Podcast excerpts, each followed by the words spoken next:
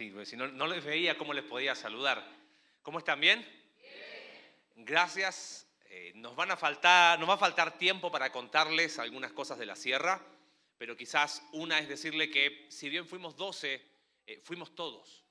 ¿no? A través de sus oraciones, fuimos todos. A través de sus ofrendas, fuimos todos. Solo para comentarles, eh, la serie se llama Intencional y eso tiene que ver con, dijimos, tirarnos a la alberca a nadar y de ser prácticos en cosas. Eh, para que sepan, hubo fotos, o sea, nos faltaron fotos. Nos llevamos, no sé si vieron al inicio del video, una camioneta que iba adelante eh, llena de ropa, ¿no? Que fueron las que ustedes dieron. Eh, les cuento en, 30 segundos. nos pidieron en algún momento, donde estuvimos en Chilchotla es cabecera municipal para 102 comunidades.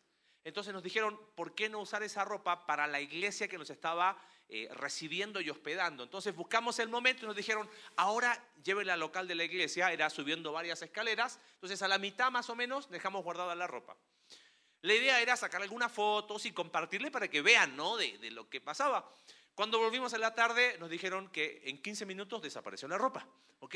Porque le avisaron a los hermanos, oye, hay algunas cosas para ustedes y los hermanos estaban tan agradecidos porque eran cosas buenas, limpias, en buena calidad, y en un momento estábamos con un, con un amigo ahí y estábamos hablando con uno de los hermanos que encargados y le dijimos, nos hubiese encantado sacar una foto. Dice, sáquemela a mí que tengo la ropa puesta, dijo, ¿ok? Así que sepan que todo lo que ustedes pudieron dar eh, se usó, así que eh, fuimos intencionales, pues, ¿no? ¿no? Gracias a Dios por el esfuerzo que hicieron y los, se lo queremos eh, agradecer. Hemos visto que intencionalidad tiene que ver con eso, con ser prácticos y nada de dar vuelta alrededor de la alberca, vamos a tirarnos a nadar, ¿no?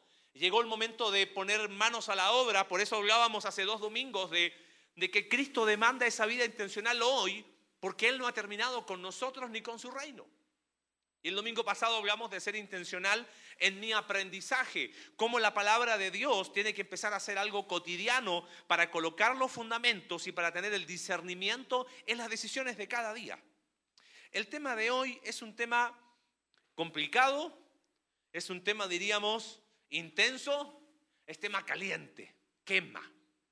Porque vamos a hablar de ser intencionales con nuestras posesiones, con nuestro dinero, con lo que Dios nos ha dado.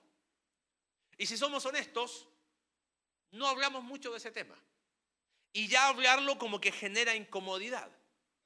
Eh, no somos perfectos, pero creo que con mucha integridad hemos tratado de ser lo más transparentes en tema de dinero. De hecho, ustedes saben, levantamos nuestras ofrendas después de la predicación. Y no es que pasa alguien a dar una segunda predicación de 25 minutos para que pasamos las ofrendas y ya está. No te estamos persiguiendo. No te estamos tomando palomita. Entonces, sobre la base de esa integridad y confianza, vamos a hablar de este tema porque es un tema bíblico. La Biblia lo enseña. Y quizás me gustaría hacerte una pregunta de forma introductoria. ¿Somos dueños o mayordomos de lo que tenemos? La respuesta es bastante obvia. ¿Somos qué? Pero ahí está el problema. Porque ¿cuál es el concepto que tenemos de mayordomo? ¿Es el malo de la película? ¿No? ¿Es el que todo sabe, pero nunca mete las manos? ¿Es casi un espectador? ¿No? Casi con guantes blancos, que mira así y, y interviene ahí. Hay un concepto que a mí me gusta pensar de la vida, a veces somos como un péndulo. Nos vamos a un extremo y actuamos como los dueños egoístas de nuestras cosas, ¿no? Queremos más porque todo es mío, es fruto de qué?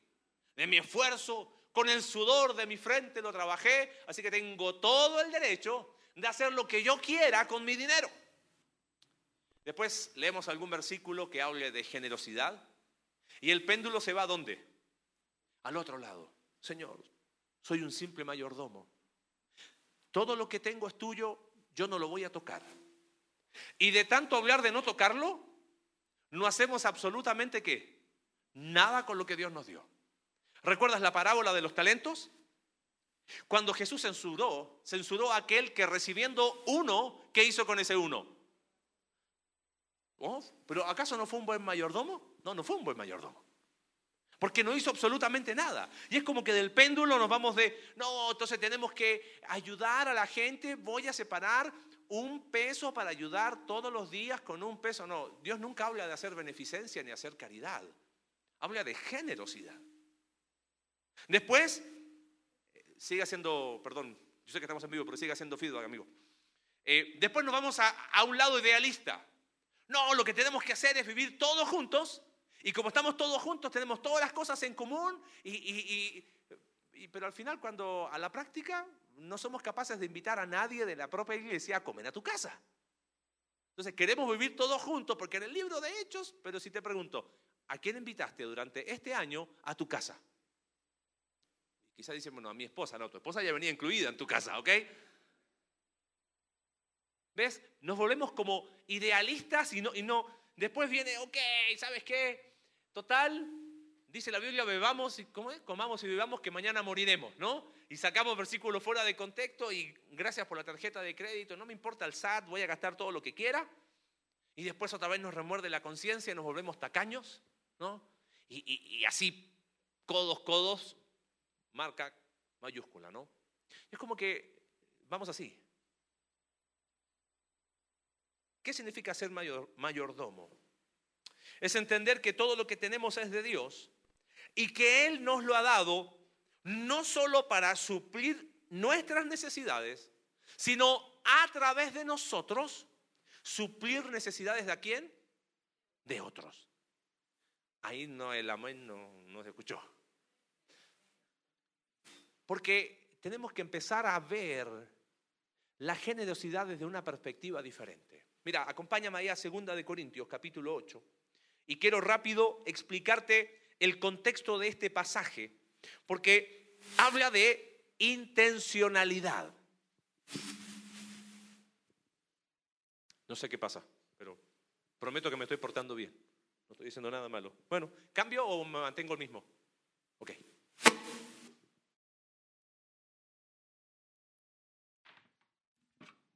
Eso nos pasa por estar en vivo. está bien. Ahora sí la situación es así. Rápido te lo explico en dos minutos. La iglesia en Jerusalén, abajo, ¿ok? Hagamos un mapa acá. La iglesia en Jerusalén estaba pasando necesidad.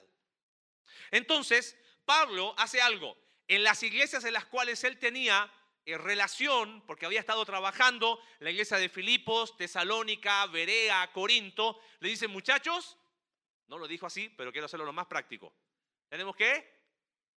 ¿No? Diríamos acá en México. Vamos a hacer una ofrenda, una colecta para los hermanos en Jerusalén. Les vamos a apoyar en su necesidad. ¿Correcto? ¿Hasta ahí me siguen? Ok. Hacen eso.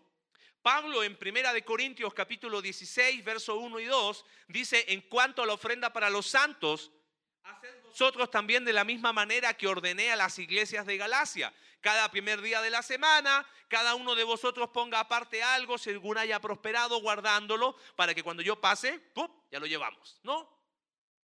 Ahí estaba. Pero después de Primera Corintios, ¿qué sigue? Segunda. ¿Y sabes qué pasó entre Primera y Segunda Corintios? Pasó que la iglesia de Corinto tuvo la mejor intención, el mejor propósito, pero adivina qué le faltó ser intencional. Se quedaron en las ganas. Sí, cuenta con nosotros, le dijo la iglesia de Corinto a Pablo. Probablemente empezaron a ayudar a los hermanos de Jerusalén, pero algo pasó.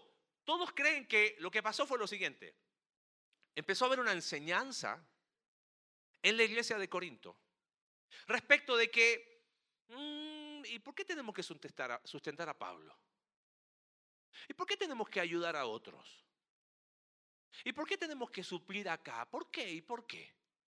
Y empezaron a cuestionar a Pablo que se había desvivido por su iglesia. Y no solo eso, sino que como empezaron a una enseñanza de que no había resurrección, bueno, si no hay resurrección, ¿cuántas vidas hay? Una sola, vamos a darle con todo. Entonces Pablo escribe en 2 Corintios, en el capítulo 8, para decirles, Iglesia, ustedes tuvieron la mejor intención, pero le faltó ser intencionales. La idea de estos capítulo 8 y capítulo 9 se resume así. Vas a experimentar la gracia de dar cuando seas intencional en tu generosidad. Guarda esa idea, por favor. Dilo en primera persona para ti. Voy a experimentar la gracia de dar. Escucha bien. La gracia de dar. Cuando sea intencional en mi generosidad. Mira, van a aparecer aquí dos palabritas y te las quiero explicar. Por un lado uno diría, bueno, ¿no sería al revés? ¿No tengo que entender primero la gracia de dar para ser generoso? No. Pablo les dice a la iglesia en Corinto, iglesia, sean generosos. A veces nosotros tenemos un concepto de generosidad. ¿Sabes cuál es? Estamos esperando las condiciones ideales, ¿correcto? Ahora que me sale el negocio, ahorita ahí voy a ser generoso. Estamos esperando las condiciones ideales. ¿Y las condiciones ideales cuándo llegan? Nunca llegan. A veces esperamos el aguinaldo, la repartición de, ¿cómo es la otra? De utilidades. Pero si invertimos y entendemos que cuando yo soy generoso, voy a empezar a comprender la gracia de dar. ¿Entienden la diferencia? Generosidad significa, vamos a hacerlo háganlo. No esperes las condiciones ideales, háganlo. Y cuando lo empiecen a hacer, van a experimentar la gracia de dar. Y aquí quiero, quiero que veas algo. ¿Acaso gracia no significa lo que yo recibo? Mateo capítulo 10, Jesús dice una verdad profunda en una frase muy corta. De gracia recibisteis, ¿cómo se completa? Da de lo que sobra da de lo que me queda. De gracia recibisteis, dad de qué. Eso cambia la perspectiva. A todos nos gusta el lado de la gracia que recibo, pero no la gracia que da, ver el dar como una gracia. En, Chile, en mi país, hay una organización de beneficencia de, la Iglesia Católica que se llama Hogar de Cristo. La fundó un sacerdote jesuita hace muchos años atrás. Y el eslogan que él tenía para recaudar fondos era, hay que dar hasta que duela. Y como que nunca me cerró del todo, pero sonaba bien. A menos apelaba a la culpa de las personas. Hay que dar hasta que duela, sí, porque yo como soy tan pecador y pum, daba, ¿no? Pero eso es muy diferente a la gracia de dar. ¿Te das cuenta de la diferencia? Es muy diferente dar para quedar bien con Dios a decir, he recibido de gracia. ¿De gracia qué? Doy. Ahora, si vamos a experimentar la gracia de dar cuando sea intencional en mi generosidad, la pregunta que vamos a responder es, ¿cómo debe ser entonces mi generosidad? ¿Cómo debe ser? Y quiero ser bien práctico. Vamos a capítulo 8, versos 1 y 2. Los leo y vemos aquí la primera característica de cómo debe ser mi generosidad para que sea intencional. Pablo hace esto, acuérdate, los corintos habían tenido todas las ganas, pero se habían quedado en qué? En las ganas. Entonces Pablo hace algo como buen maestro. Les dice, miren corintos, ¿se acuerdan las otras iglesias que también ofrendaron? Los de Galacia, los de Tesalónica, los de Filipo, los de Berea, la zona de Macedonia, y los toma como ejemplos para animar a los corintios. Y mira lo que les dice, verso 1. Asimismo, hermanos, os hacemos saber, mira qué interesante, os hacemos saber qué cosa? La gracia de Dios que se ha dado a las iglesias de Macedonia, estas que Pablo usa como ejemplo. Y les dice que en grande prueba de tribulación, la palabra prueba ahí es en gran angustia. Estaban pasando circunstancias adversas. ¿Qué más?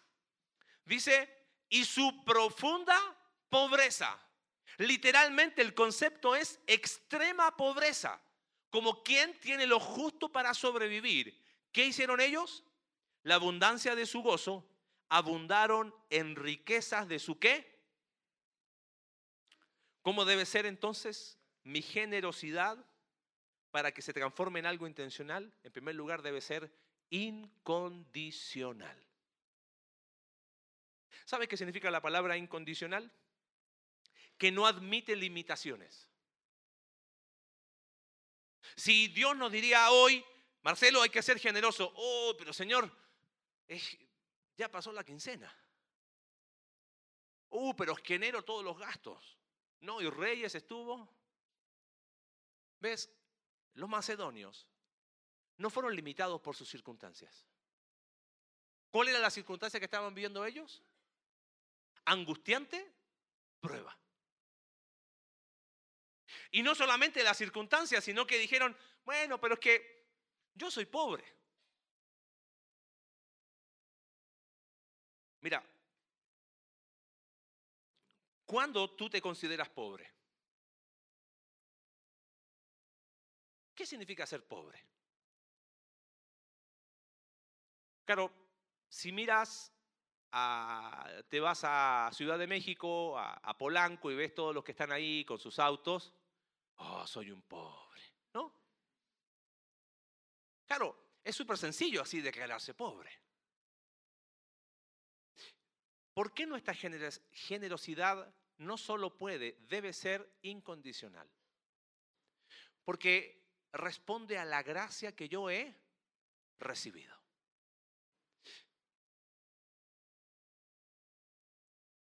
Hermanos, os hacemos saber la gracia de Dios. Pobres y en grande prueba, fueron generosos. Ahora, pregunta para nosotros. ¿Cuánta gracia hemos recibido?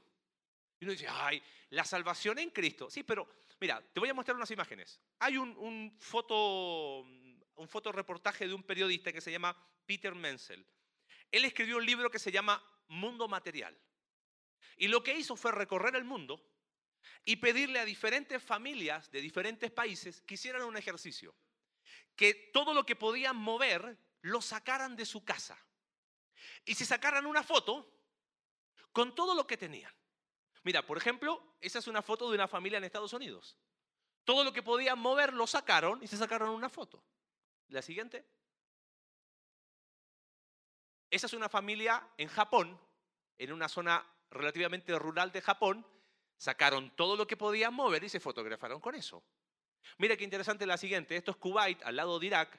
Uno, claro, viven ahí como en tiendas de campaña, ¿no? Pero con, cuatro autos. ¿ah? Alguien se quiere ir a Kuwait, ¿no? Saque todo lo que tiene afuera. Pero como había cosas que no podían mover, este periodista entró a las casas y mira lo que hizo, fotografó y sacó fotos de eh, el refrigerador. Esa es de una familia en Tailandia. Te una pregunta. ¿Te animarías a sacar todo lo que hay en tu casa hoy? Seamos prácticos, ¿eh? ¿Da el tiempo? ¿Algunos se animan? No, dicen, no, no quiero más mudanza, dicen algunos, ¿no? Pero saca todo lo que tienes. Imagínate cómo se vería una foto. Bueno, no la puedes sacar. ¿Te puedo animar a algo práctico? Pero práctico. Llega a tu casa y saca una foto a tu refrigerador. Llega a tu casa y saca una foto a tu closet, donde guardas la ropa. Llega a tu casa y saca una foto donde guardas la comida. Hazlo. Y después te voy a preguntar si eres pobre.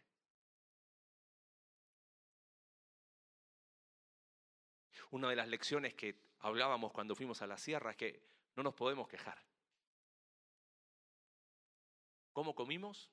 Nos engordaron como marranos. Nos dieron comida hasta más no poder. Cuando estuvimos hablando con personas, un hermano decía, yo gano 500 pesos semanales. No hay excusa. Por eso la generosidad tiene que ser incondicional. No puede depender de mi estado de ánimo. No puede depender de lo que siento o no siento. Sabes, tengo varios héroes en mi vida. Uno de ellos son mis padres. No te puedo decir que éramos pobres, pero de que la cosa escaseaba, escaseaba. Y de que para los nueve que vivíamos en casa, mamá con una pechuga de pollo daba a comer a los nueve y nos daba repetición. Yo no sé cómo lo hacía, pero algo tenía en sus manos. Jamás cerraron la puerta a quien llegaba a casa a comer. Y no me preguntes por qué, pero todos los días había gente en casa.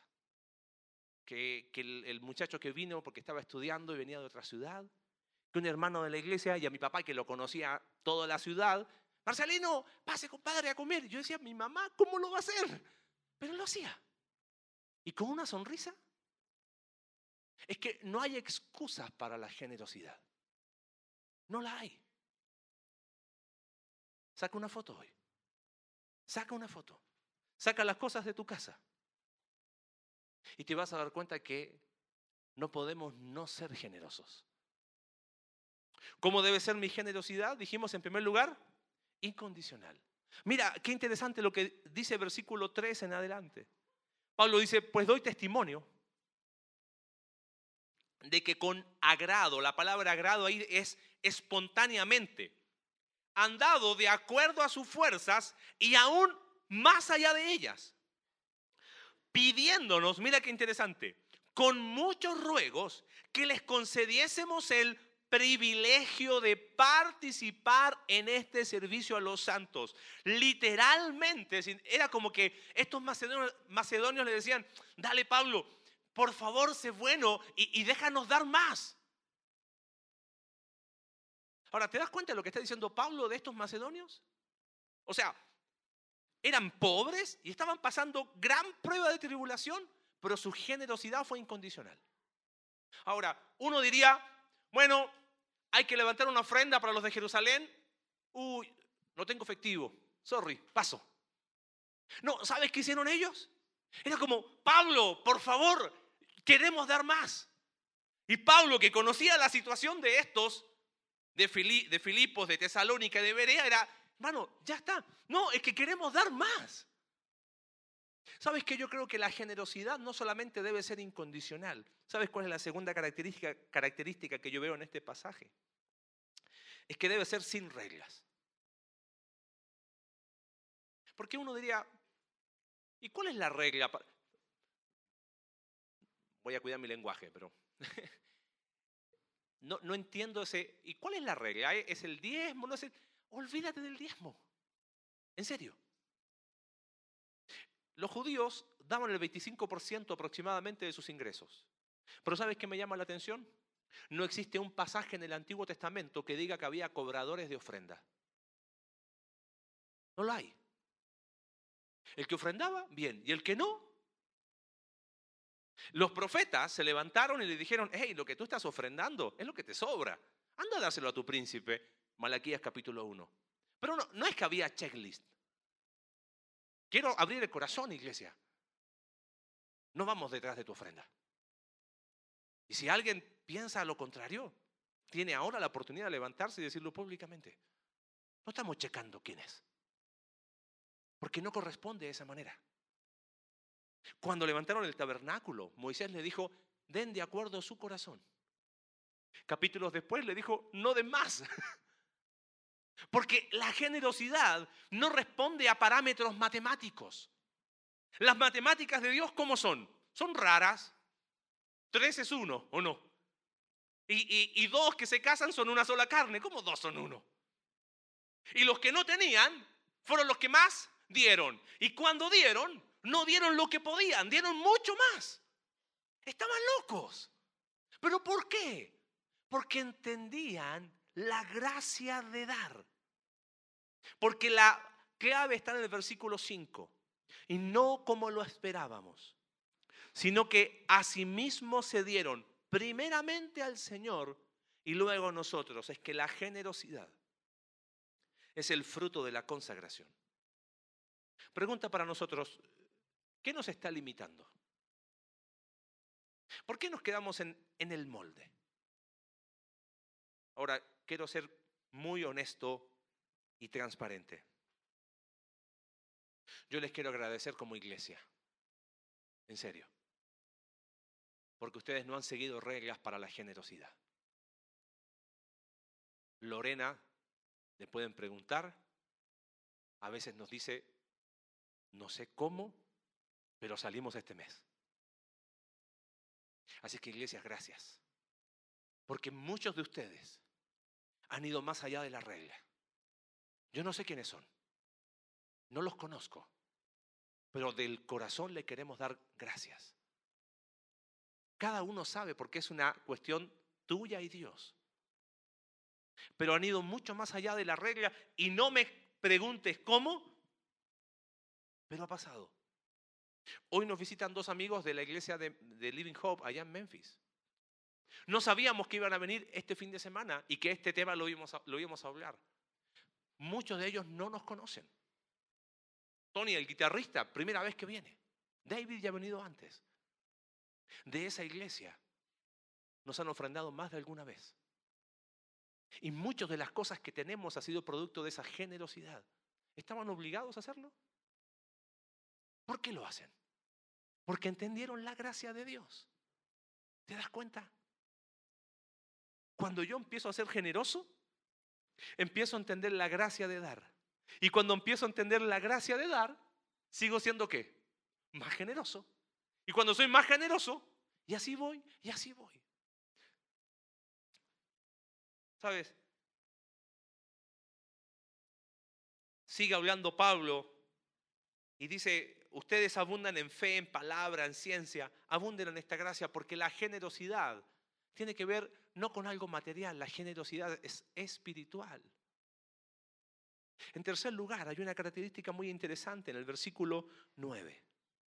Pablo dice en el versículo 8, no hablo como quien manda, sino para poner a prueba por medio de la diligencia. La idea es, yo no los quiero convencer. Mire, voy a usar una palabra fuerte, pero aborrezco con todo el corazón el Evangelio de la Prosperidad porque distorsiona la cruz de Cristo. De creer de que tú eres hijo del rey. espérame. Que no les había llegado el evangelio de la prosperidad a los macedonios. Eran pobres, pero a ellos no les importó. No estaban diciendo, ay, yo soy hijo del rey. No, claro que lo eran. Y como eran pobres, no tenían ningún problema en ser generosos. Y que aunque estaban pasando gran tribulación, no tuvieron ningún problema en ser generosos. Y como entendían la gracia de Dios, no le importó las reglas, fueron más allá de sus fuerzas. Pero aquí está la tercera característica, ¿sabe por qué? Porque la generosidad no solamente debe ser incondicional y sin reglas. Fíjate, verso 8, perdón, verso 9. Porque ya conocéis la gracia de nuestro Señor Jesucristo que por amor a vosotros se hizo pobre siendo rico, para que vosotros con su pobreza fueseis enriquecidos. La generosidad debe ser inspirada por Jesús. Claro, si nos comparamos con países más desarrollados, nosotros qué decimos? Somos pobres. ¿Sabes a quién tenemos que mirar para ser generosos? Según ese versículo, a Jesús. El que siendo rico, por amor a nosotros, se hizo pobre. Para que nosotros, fíjate, de su pobreza, o sea, Él se hizo hombre, se rebajó y eso nos bendice a nosotros. ¿Ves? Lo que está diciendo Pablo es, no esperes las condiciones ideales para ser generoso, porque las condiciones ideales, ¿cuándo llegan? Nunca.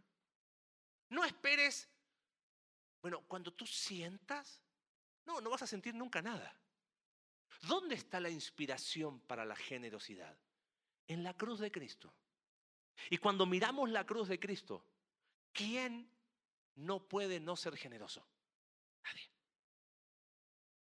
Nadie.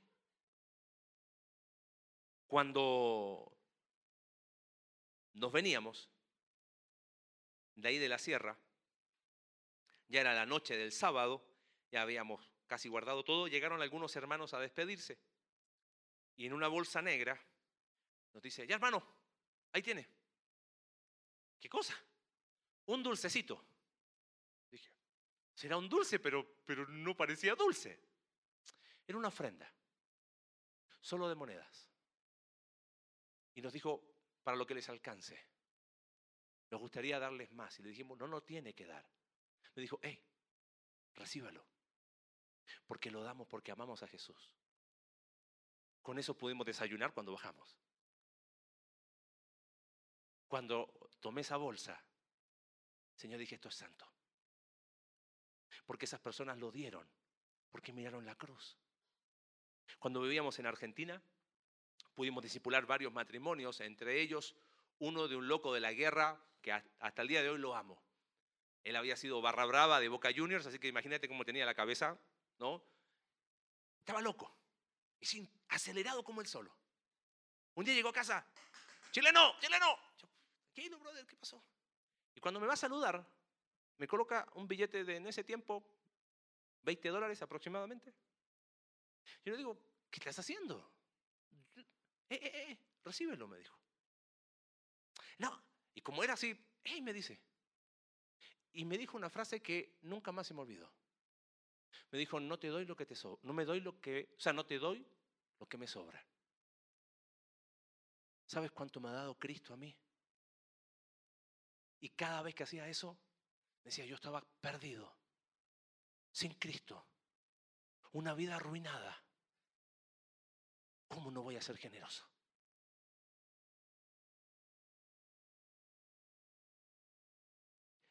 Yo creo que a veces nos falta crecer en generosidad y en intencionalidad de generosidad. ¿Sabes por qué? Porque estamos mirando lo equivocado. Uy, mira ese auto, cero kilómetros y el mío se cae a pedazos. Te vuelvo a repetir, saca una foto de tus cosas. Saca una foto de tu refrigerador. Saca una foto de tu closet. Dios nos ha dado muchísimo más. ¿Cómo debe ser mi generosidad para que sea una generosidad intencional y de esa manera experimentar la gracia de dar? Dijimos, debe ser incondicional, debe ser sin reglas, debe ser inspirada por Jesús y en último lugar, fíjate versículo 10 en adelante.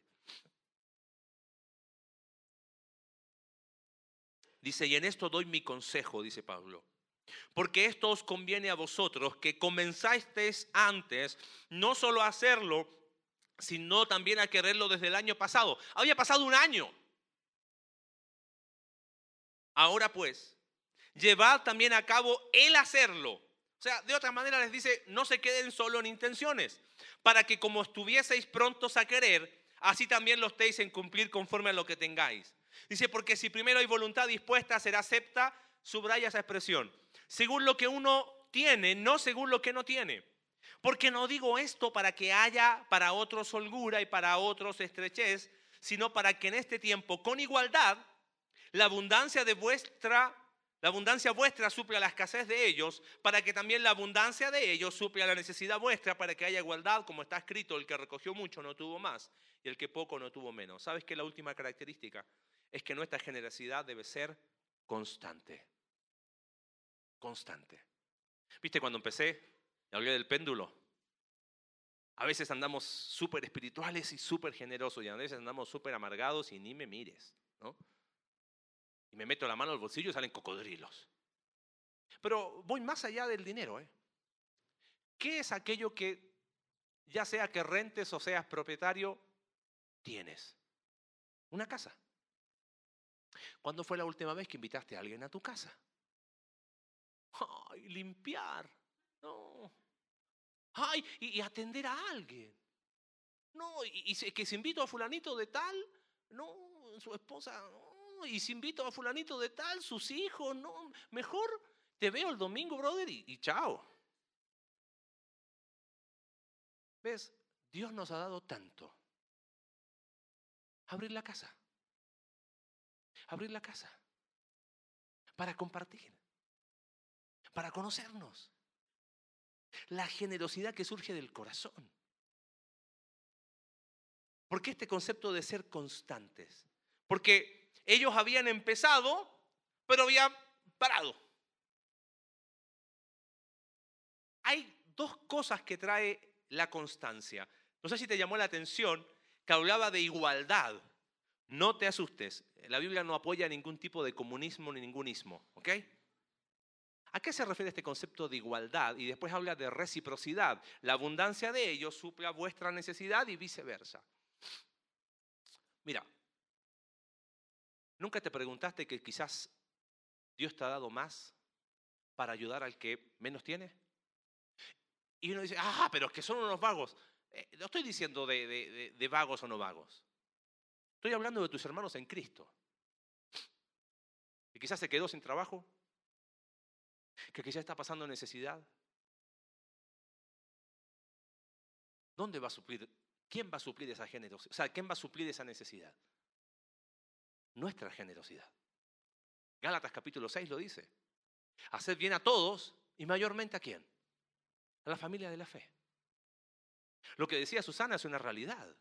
Claro que tenemos que ir a los lugares donde hay necesidad, pero si no somos capaces de ver nuestras necesidades, y personalmente yo les agradezco porque han sido tan generosos, no solo con, con la obra de Dios en la iglesia, de forma personal. Y eso quema el corazón de decir, nos sentimos privilegiados de pastorearles. Pero acá hay un ánimo. ¿Un ánimo a qué? A ser constantes. ¿Hay aguinaldo o no hay aguinaldo? ¿Haya repartición de utilidades o no? ¿Hay un buen mes o hay un mal mes? ¿Sienta a Dios o no lo sienta? Yo sé que no son temas cómodos, pero lo queremos hacer con la autoridad de la escritura. Piensa lo de la ropa que te comentaba. Nuestra abundancia suplió la necesidad de quién? De ellos. Y, y hermano, un rostro que tenían. Bueno, el mismo principio, vamos a hacerlo acá.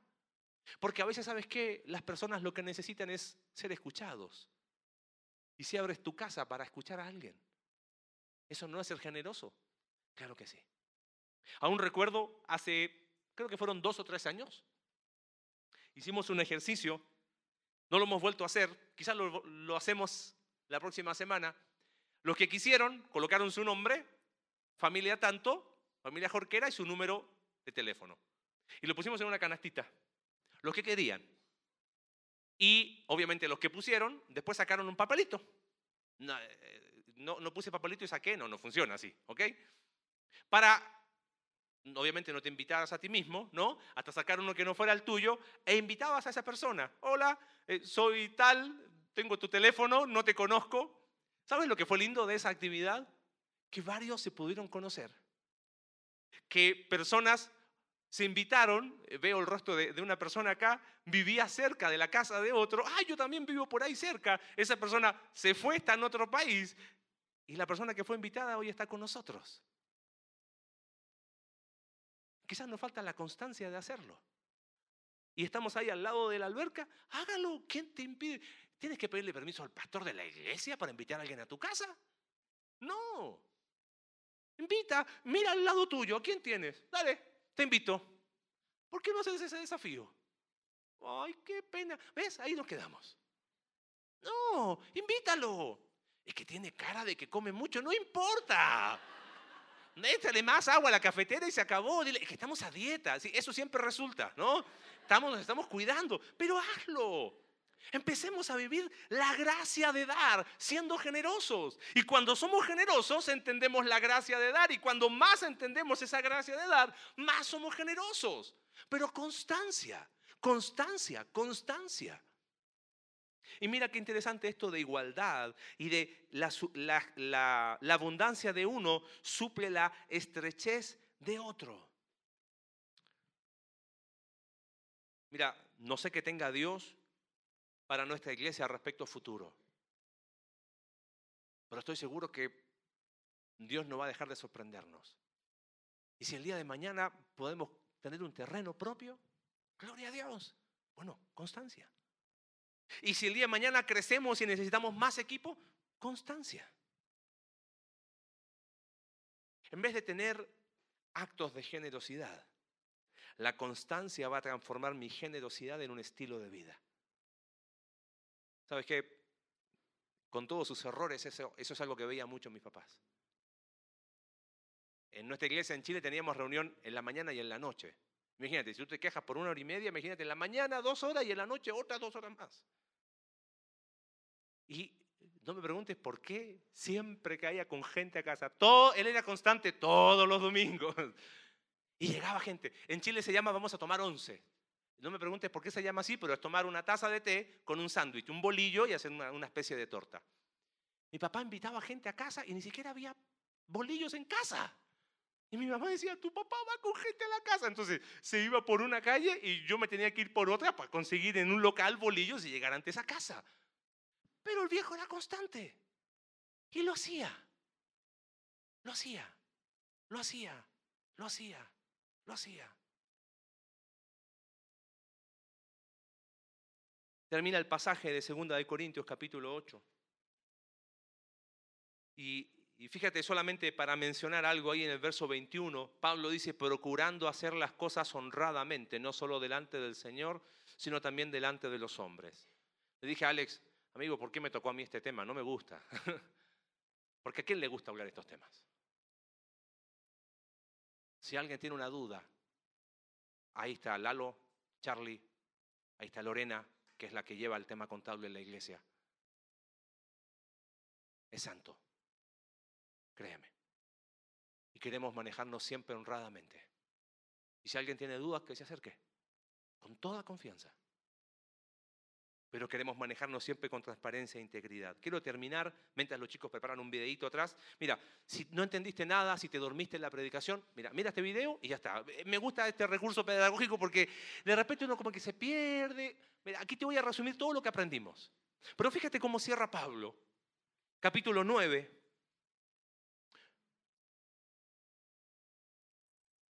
Verso 8. Dice, y poderoso es Dios, y mira los énfasis, para hacer que abunde en vosotros, ¿cuánta gracia? Toda gracia. A fin de que teniendo, ¿qué cosa? Siempre. ¿En cuántas cosas? En todas las cosas todo lo suficiente. Esta mañana meditaba en la fidelidad de Dios. Dios no ha sido fiel para conmigo, Dios ha sido fiel porque Él es fiel. Y sabes que uno a veces piensa que ha tenido más y ha tenido menos. No te equivoques. El versículo dice, y poderosos Dios para, para hacer que abunde en vosotros toda gracia a fin de que teniendo siempre en todo en todas las cosas todo lo suficiente. Fíjate, abundéis para qué? Para toda buena obra. Como está escrito, repartió, dio a los pobres. Su justicia permanece para siempre. Y acá hay una promesa, y el que da semilla al que siembra, y pan al que come, proveerá y multiplicará vuestra sementera, y aumentará los frutos de vuestra justicia, para que estéis enriquecidos en otra vez todo para toda liberalidad, generosidad, esa es la palabra, la cual produce por medio de nosotros acción de gracias a Dios. Pon atención a este video y después hacemos un resumen y terminamos.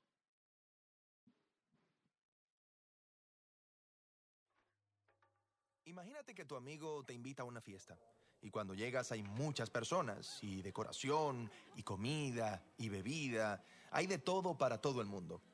Cuando te invita a alguien tan generoso, no tienes que preocuparte por tus necesidades. Puedes simplemente disfrutar y enfocarte en las personas alrededor de ti.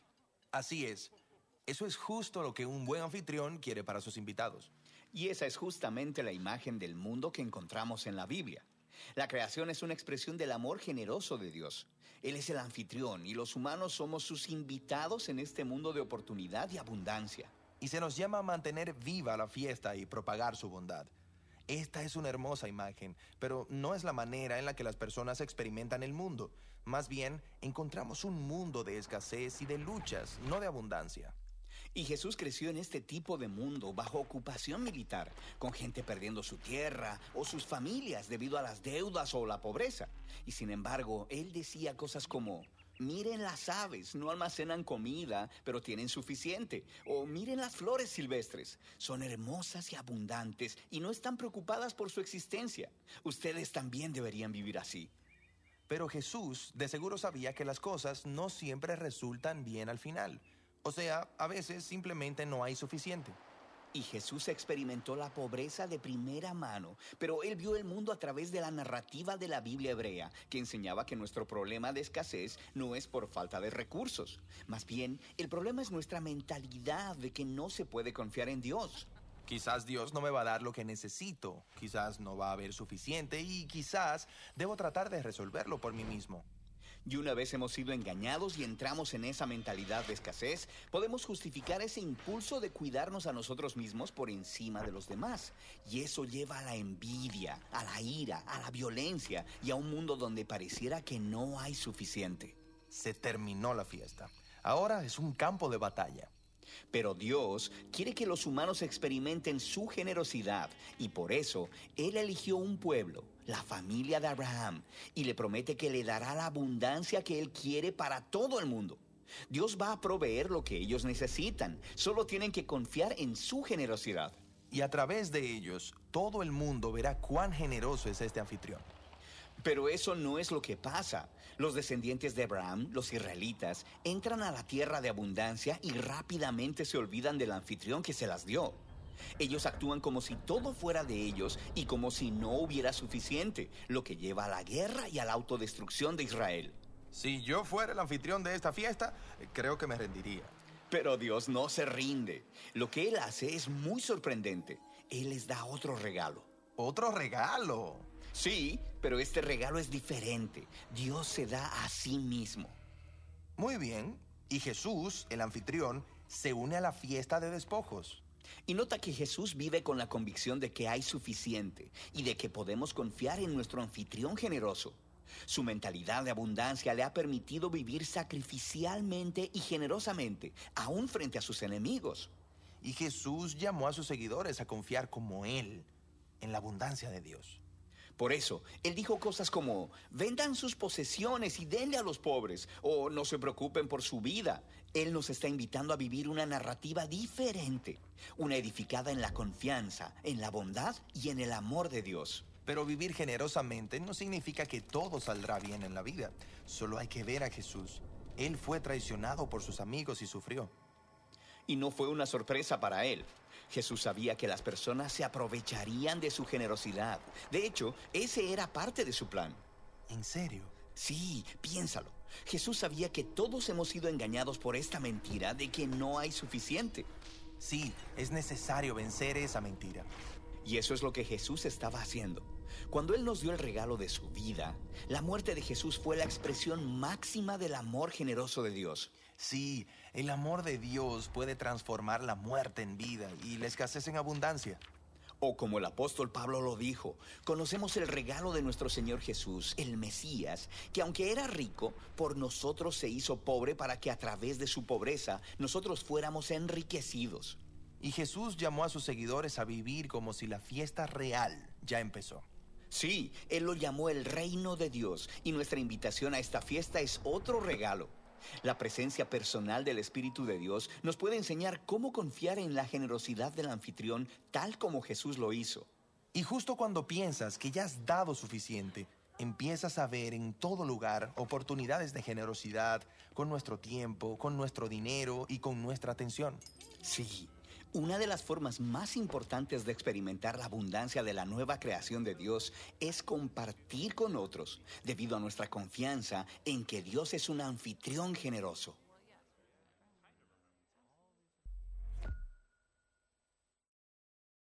Nuestro egoísmo nos hace creer que estamos en una guerra. Por eso el Evangelio de la Prosperidad es una aberración. Porque te dice, tú necesitas más. ¿Sabes qué te dice el Evangelio de verdad? Sé generoso. Hay una fiesta. El anfitrión, Dios, se hizo hombre en la persona de Jesús y nos ha dado absolutamente todo. ¿Tienes mucho? Sé generoso. ¿Tienes poco? Sé generoso. ¿Estás pasando tiempo de bonanza? Sé generoso. Estás pasando prueba. Sé generoso. Porque de eso se trata vivir el Evangelio. Solamente vamos a experimentar esa gracia de dar cuando mi generosidad sea intencional. Así que anímate. Hay un desafío práctico. No te voy a obligar. ¿A quién invitaste? Pero invita a alguien. A que tienes al lado, no le des mucha vuelta. Hey, ¿Cómo te llamas? Juanito, a mi casa, dame tu número. y vamos a empezar a experimentar la gracia de dar. Señor, gracias por tu palabra. Gracias por tu fidelidad. Gracias porque personalmente me das el privilegio de servir en una iglesia que ha sido generosa para tu obra. Y queremos apropiarnos de las palabras del apóstol Pablo. Queremos seguir siendo constantes. Señor, necesitamos cambiar nuestra mentalidad para darnos cuenta que tenemos. Nos has dado absolutamente todo. Señor, cuando eso pase, la generosidad va a empezar a ser un estilo de vida. Gracias, Señor. Gracias porque Jesús nos deja el ejemplo. Permítenos entender que estamos en una fiesta. Y que Señor, tú como anfitrión, nos permites a nosotros ser parte de eso. Que seamos generosos comunicando el Evangelio. Que seamos generosos viviendo el Evangelio. Oramos en el nombre de Jesús.